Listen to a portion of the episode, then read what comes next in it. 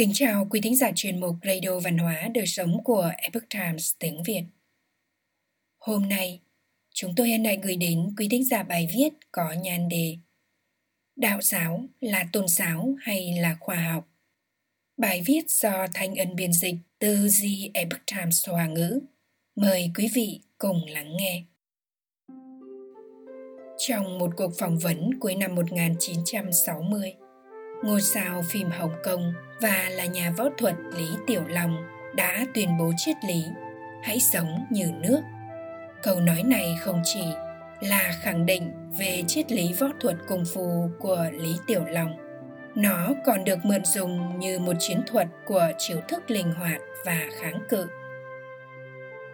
Vô hình, vô dạng như nước, đối với những ai đã quen thuộc triết học Trung Hoa cổ đại rõ ràng rằng phép ẩn dụ về nước của lý bắt nguồn từ luận thuyết kinh điển, đạo đức kinh của lão tử.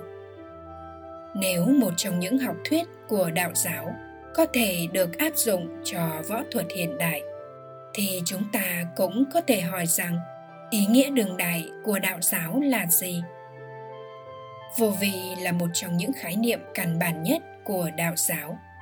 Nghĩa đen là không hành động chúng ta có thể diễn giải là nghệ thuật của sự tĩnh lặng.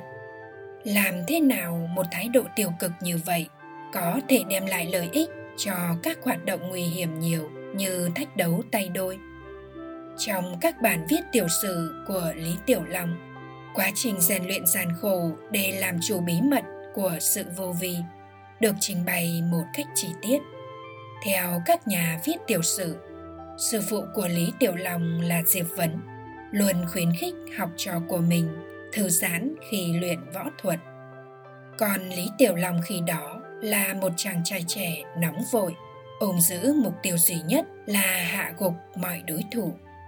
Với tâm lý háo thắng như vậy, anh cảm thấy khó mà hiểu được tầm quan trọng của thư giãn, nhất là trong tình huống bị tấn công khi ý thức về bản thân của tôi phát triển đến mức mà các nhà tâm lý học gọi là ràng buộc kép. Đó là một tình huống khó khăn mà cho dù bạn quyết định thực hiện bất kỳ hành động nào, bạn cũng không thể thoát khỏi những kết quả không mong muốn. Khi đó, sư phụ diệp vấn của tôi sẽ đến bên và nói, tiểu long, hãy tự cứu mình bằng cách thuận theo sự tự nhiên của vạn vật mà không cản trở chúng.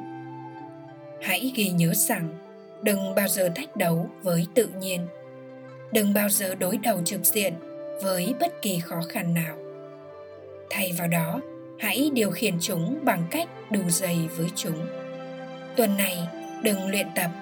Hãy về nhà và suy nghĩ kỹ về điều đó, lý tiểu long kể lại hầu hết những nhà bình luận đã bỏ qua ý nghĩa cầu cuối cùng của sư phụ diệp. Hãy về nhà và suy nghĩ kỹ về điều đó. Luyện tập nhiều hơn không đồng nghĩa với việc trở nên sáng suốt hơn, và sự thông minh có được dường như thông qua việc không hành động gì cả, vì hoạt động nhiều sẽ dẫn đến quá tải cảm xúc. Cảm giác bức bách sẽ làm suy giảm sự minh mẫn của trí óc và sinh ra suy nghĩ kém. Vì thế, không hành động hay là sự tĩnh lặng lại là con đường trí tuệ. Sau nhiều giờ thiền định và tập luyện, tôi đã bỏ cuộc và đi chèo thuyền một mình. Trên biển, tôi nghĩ về tất cả những lần tập luyện trước đây của mình và trở nên tức giận, đấm vào những cơn sóng. Ngay lúc đó, chính thời khắc đó một ý nghĩ đến với tôi. Nước này không phải là cốt lõi tuyệt đối của cung phu sao? Chẳng phải nước này vừa rồi đã thể hiện nguyên lý võ thuật cho tôi sao? Tôi đánh nó, nhưng nó không hề hấn gì. Tôi tấn công nó một lần nữa bằng tất cả sức lực của mình, nhưng nó vẫn không có chút hề hấn. Sau đó, tôi đã cố gắng nắm lấy một ít nhưng không thể. Nước này, chất lỏng mềm mại nhất thế giới, có thể được đổ vào một cái lọ nhỏ nhất thì chỉ có vẻ yếu mềm. Trên thực tế, nó có khả năng thâm nhập vào các vật liệu cứng nhất thế giới. Chính là nó.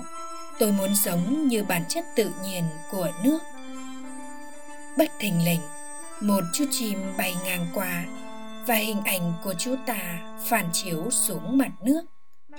Trong khi tôi đang say sưa tiếp thu bài học về nước, một cảm giác bí ẩn, hàm chứa ý nghĩa khác lại hiện ra trong tôi.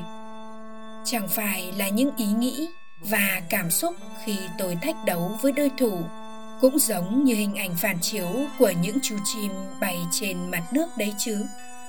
Đây chính xác là điều mà sư phụ diệp muốn nói về vô vi. Không phải là vô cảm hay không có cảm giác gì, mà là một người không bị sự tác động hay cản trở bởi cảm xúc của chính mình. Do đó, để điều chỉnh bản thân, trước tiên tôi phải làm chủ chính mình bằng cách hành động thuận với bản chất của tôi, thay vì là đối kháng với nó. Lý kết luận lý tiểu long có thể đã phóng đại toàn bộ câu chuyện để gây ấn tượng với chúng ta. Nghe có vẻ giống như sự giác ngộ bất ngờ của một vị thiền sư. Tình huống này có lẽ thực tế hơn. Lý xem lại một trong những trường của đạo đức kinh và nhận ra rằng không giống như môn quyền anh tây phương, võ thuật trung hoa luôn bao hàm nền tảng triết lý. Cho đến nay việc một vị đạo sĩ hoặc một nhà sư phật giáo có thể đồng thời là một người luyện tập cung phu chính là minh chứng cho cái nhìn sâu sắc này. Điều đó không xảy ra trong các tôn giáo tây phương. Một mục sư công giáo có thể yêu thích quyền anh như một thú vui, nhưng nó không liên quan gì đến niềm tin tôn giáo của ông ấy. Đạo giáo không chỉ là một tôn giáo nó hướng đến sự hiểu biết toàn diện về cơ chế hoạt động của thân thể con người, chẳng hạn như điều tức, tự chữa lành và kéo dài tuổi thọ cố học giả người anh joseph needham đã làm việc không mệt mỏi trong nhiều thập kỷ để khôi phục công trình khoa học này cho độc giả Tây Phương. Chúng tôi may mắn được ở trong nền văn hóa nói tiếng Hoa vì việc tập luyện khí công và thiền định không phải là một hoạt động học thuật mà là một truyền thống lâu đời của công chúng. Các học viên khí công hiểu rằng thở kém có tác động tiêu cực đến sức khỏe, ảnh hưởng đến nhịp tim và huyết áp. Bên cạnh đó, họ còn phát hiện ra rằng cơ thể có khả năng tự chữa lành nhiều bệnh nhân bị các bệnh kinh niên đã được chữa khỏi bằng cách kiên trì tập luyện khí công. Quay lại, lời khuyên của sư phụ diệp vấn dành cho lý tiểu long thời trẻ về việc vô vi. Chúng ta có thể nói thêm rằng, đó không chỉ là thái độ, mà còn là về kỹ thuật thở khoa học. Chúng ta không thể đạt được sự yên tĩnh chỉ bằng cách bình tĩnh. Chúng ta cần hiểu cơ chế hoạt động của cơ thể vì nó kiểm soát suy nghĩ của chúng ta.